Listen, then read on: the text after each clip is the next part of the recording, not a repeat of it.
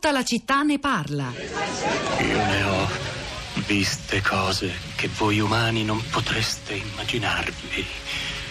Navi da combattimento in fiamme al largo dei bastioni di Orione. E ho visto i raggi B balenare nel buio vicino alle porte di Tannhäuser. E tutti quei momenti andranno perduti nel tempo come lacrime nella pioggia. È tempo di morire. Io non so perché mi salvò la vita. Forse in quegli ultimi momenti amava la vita più di quanto l'avesse mai amata. Non solo la sua vita, la vita di chiunque, la mia vita. Tutto ciò che volevano erano le stesse risposte che noi tutti vogliamo. Da dove vengo? Dove vado? Quanto mi resta ancora? Non ho potuto far altro che restar lì e guardarlo morire. Ed eccolo qui, Blade Runner, l'originale, il primo, quello del 1982, diretto da eh, Ridley Scott, ispirato al romanzo del 1968, Il cacciatore di androidi, questo è il primo titolo con il quale che uscì, in italiano, poi un'edizione successiva, un titolo più aderente eh, al, all'originale eh, che, abbiamo, che, abbiamo, citato eh, poc'anzi. Allora, ci sono tante cose da, da dire su questo sguardo verso il futuro catastrofico catastrofico o apocalittico o entusiasta, a seconda dei punti di vista emerso dai nostri ascoltatori. Sono molto curioso di sapere la reazione agli scenari futuri descritti nella trasmissione di oggi dei nostri ascoltatori sui social network e per raccontarcelo chi meglio di una appena rientrata Rosa Polacco. Rosa. Ciao Pietro, buongiorno. In realtà un po' digiuno di social network eh, ultimamente, insomma si fa per dire digiuno è eh, una parola esagerata. Comunque buongiorno, buongiorno a tutti. Mm, molti commenti questa mattina sul profilo Facebook eh, ritrovato della città di Radio 3, eh, però lo dico prima di iniziare a leggerli, c'è anche chi eh, sottolinea la, la, la, lo shock di aver ascoltato a prima pagina quella telefonata sul, sul caso del bambino morto a Bolzano. Eh, no, non è qualcosa che vogliamo eh, tralasciare, qualcosa di cui continueremo, che, una, una vicenda che seguiremo. Lo, lo, dico ad Angelo che ci ha scritto stamattina. Poi commenti alla puntata di oggi. La prima a intervenire è Assunta che scrive: mm, Si sposta l'automatismo tanto vituperato sulle macchine risparmiando le persone, ma le persone risparmiano risparmiate dalla fatica, dall'automatismo, che fine faranno in questo periodo storico dove i lavoratori sono ritornati indietro nei diritti lavorativi, dove gli stipendi sono vergognosi, dove si immigra all'estero per lavorare, dove chiudono sia le piccole che le grandi fabbriche, dove la disoccupazione è la piaga sociale attuale. Questo 4-0 sì che ci fa paura. Ehm, non è d'accordo invece Carmelo che dice l'innovazione e la conseguente automazione sono assolutamente positive per il presente e il futuro dell'umanità, aiutano a lavorare meglio, a trarne maggior profitto e comodità, a condizione però che non si rifiuti la conoscenza del passato.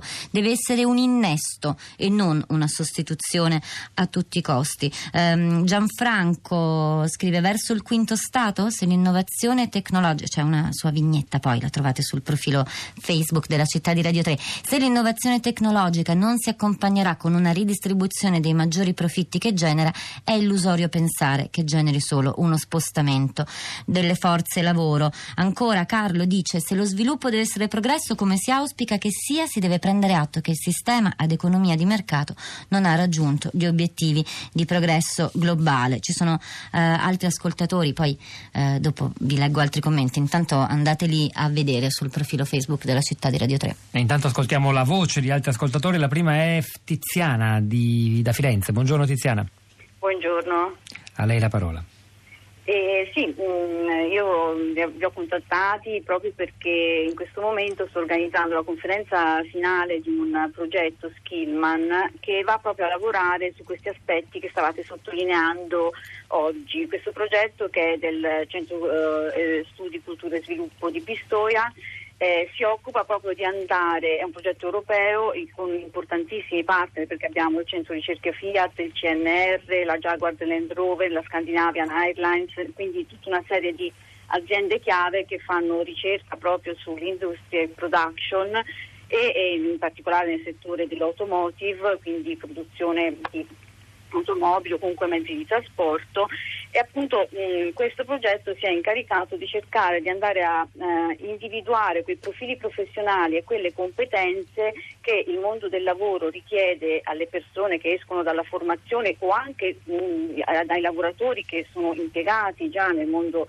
appunto produttivo che sono competenze chiave proprio per rimanere eh, all'interno del mercato del lavoro, quindi competenze eh, che fino ad ora eh, le scuole tendono appunto a non fornire. Un esempio di queste figure? Ma dunque, un esempio in che senso? Eh, rispetto alle competenze? Sì.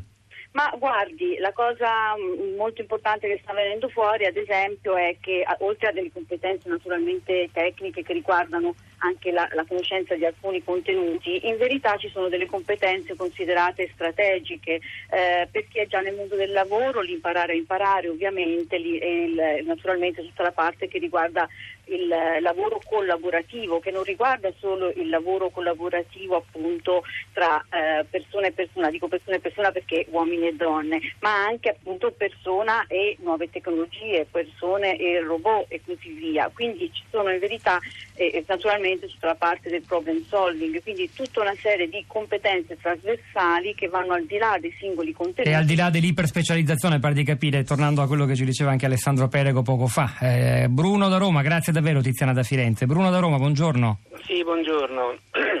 Eh, sì, in effetti anch'io sono il, eh, dalla parte di chi dice che dobbiamo non specializzarsi troppo che è un, uh, è un, difetto nostro italiano di correre dietro a quello che succede in America, no? della grande specializzazione e della verticalizzazione delle competenze. Noi italiani abbiamo una marcia in più se, se, se facciamo valere la nostra italianità, cioè il fatto di poter capire di tante cose e poterle mettere in pratica tutte contemporaneamente, magari collaborando con altri specialisti.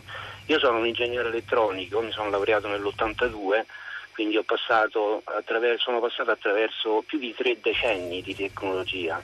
Si può immaginare, quando ho iniziato a lavorare facevamo da pionieri il lavoro della digitalizzazione della voce e della commutazione digitale, quindi si può immaginare quante cose ho visto cambiare e nel, in questo percorso ho visto che le persone più specializzate di me hanno trovato sempre difficoltà a reinserirsi nel nuovo È stato chiarissimo, la devo salutare Bruno, grazie. Rosa. Eh, leggo il messaggio di Stefano, artigiano, nel 2010 eravamo in tre, facevamo fatica a star dietro a tutto il lavoro, la crisi si è sentita, la tecnologia si è sviluppata, ora sono solo io. La tecnologia mi ha eliminato il lavoro sporco e tante ore di lavoro, ora mi occupo solo della parte più artigianale e spero che sia la parte non ancora sostituibile dalle macchine. È il momento di Radio Tremondo con Anna Maria Giordano. Stamani c'erano alla parte tecnica Massimiliano Capitolo, al suo fianco in regia Piero Pugliese, a questi microfoni Pietro del Soldà e Rosa Polacco, al di là del vetro Cristina Faloci, eh, Florinda Fiamma, la nostra curatrice Cristiana Castellotti che vi salutano. Ci risentiamo domani mattina alle 10.